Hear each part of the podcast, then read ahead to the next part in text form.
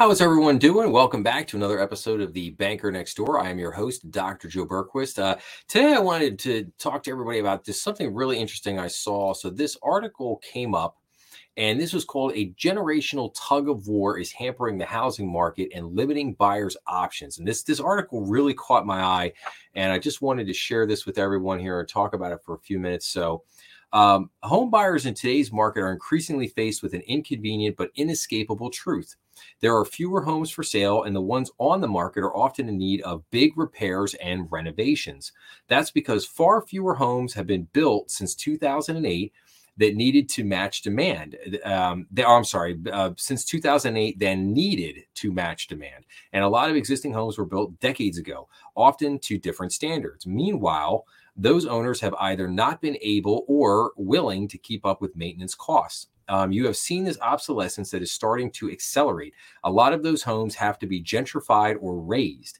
Um, a recent report from home improvement company Leaf Home and Morning Consult found 73% of baby boomers have been in their current homes for 11 years or more, and over half own homes built in 1980 or earlier that have never been renovated. A majority says they have no plans to do so either. So the housing market is caught in a generational tug of war. Boomers will soon face aging in place hurdles, while millennials will face the surprise of homes in need of major upgrades. Um, says John uh, Bostock, CEO of Leaf Home, in a news release announcing the findings. With an aging and ignored inventory of homes available in the next decade, we may see a crisis that will overwhelm the home improvement industry and strain the budgets of inherited millennials uh, or inheriting millennials impacting the housing market. So, and then it goes on to say basically homeowners are staying in place longer. A recent Redfin Corp report found the length of time people stay in their homes has more or less doubled since 2006. In that year, the median homeowner spent about six and a half years in a home, uh, which grew to a peak of 13.4 years in 2020 and dipped to 11.9 years in 2023. About 56% of baby boomers have lived in their homes for at least 10 years, according to the study, while about 35% of Gen Xers lived in their homes for at least 10 years, and just 7% of millennials stayed in their homes for 10 years or longer. Um, the homes older Americans own also tend to be larger. A separate Redfin analysis found empty nester baby boomers own twice as many three bedroom plus homes than millennials with kids. So, why are boomers staying in their houses longer? Well, they have no incentive to leave. Uh, more than half, about 54%, own their homes free and clear without a mortgage, and a monthly medium home ownership costs of roughly 600 bucks. So nearly every baby boomer that does have a mortgage has a much lower interest rate than today's rates, hovering around 7%. Often, older Americans and those who have lived in their homes the longest have tax advantages. In some places, property taxes are waived or rates are pegged to the year they were purchased, incentivizing long term residents. Um, all those reasons and other factors have kept housing inventory at historically low levels. Um, so then it goes on to say that basically you have constrained inventory means higher home prices. The prolonged lack of inventory has also led to higher prices, and that puts first time home buyers in an even more difficult spot. Even if they can get somehow into a home uh, they can make the monthly payments on, they can't make enough to save for a down payment. Um, while I do see us going back down to maybe 3% interest rates as rates do drop, I don't see that. Uh, demand will likely increase and lead to a resurgence in buyer interest and competition. Um, but there is an expectation that mortgage rates will come down at some point in 2024. Uh, maybe, maybe not. Uh, once rates get uh, closer to what people have on their existing mortgages, supply will enter the market. Um, yeah. Um, so but I think this this article brings to light a couple of uh, very you know just interesting facts here. So you you know you do have this tug of war between the generations. I mean, you got the baby boomers, the Xers, and the millennials all kind of in the the housing market. And if you're shopping for a house right now, obviously it's very expensive. You got home prices are still staying very high. Uh, home values are actually continuing to go up in a lot of parts of the country, and you have high uh, inflation which is driving up the cost of like property taxes, insurance, utilities. Uh, you've got uh, higher interest rates right now. So, I mean, everything is just more expensive. The cost of the house, the cost of the mortgage, the cost of the, the, the uh, utilities and the payments just to own the house. So a lot of the costs of home ownership have gone up, and at the same time, you've got you know baby boomers don't really have a, a reason to leave. And and here's the other thing.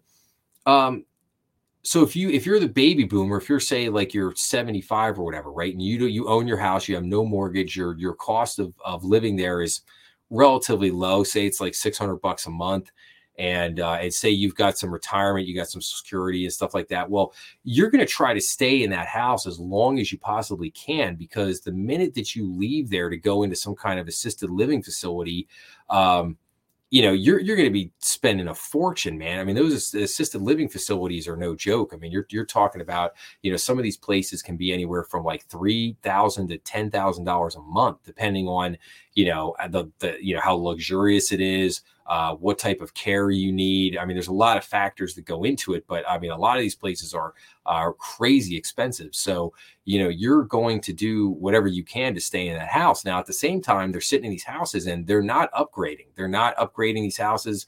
They're not repairing a lot of things.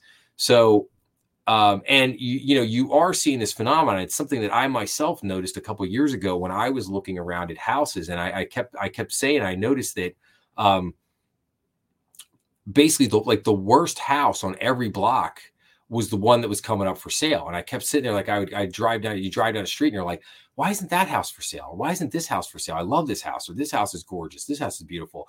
Um, all the best houses are, are not being sold because those are the people that are taking care of them. The ones that are being sold are the ones where like, you know, somebody just passed away, uh, somebody got divorced, uh, but you know, you know, but somebody didn't take care of it. And now, you know, yeah, okay, you buy that house, but then you got to go in, you got to renovate it, you got to put a lot of uh, costs and expense into that thing, and and that may be fine if you're going to stay there for, you know, if you're going to if you're going to hang out in that house for 10, 20, 30 years, and it may be maybe perfectly okay. But if uh, if you think you're only going to be there for six or seven years, I the, you know the cost of doing all that may you know may not prove to be worth it. So um, it's just an interesting. Like I said, there's just a lot of interesting tidbits here on on kind of what's happening and what the potential outlook could look like.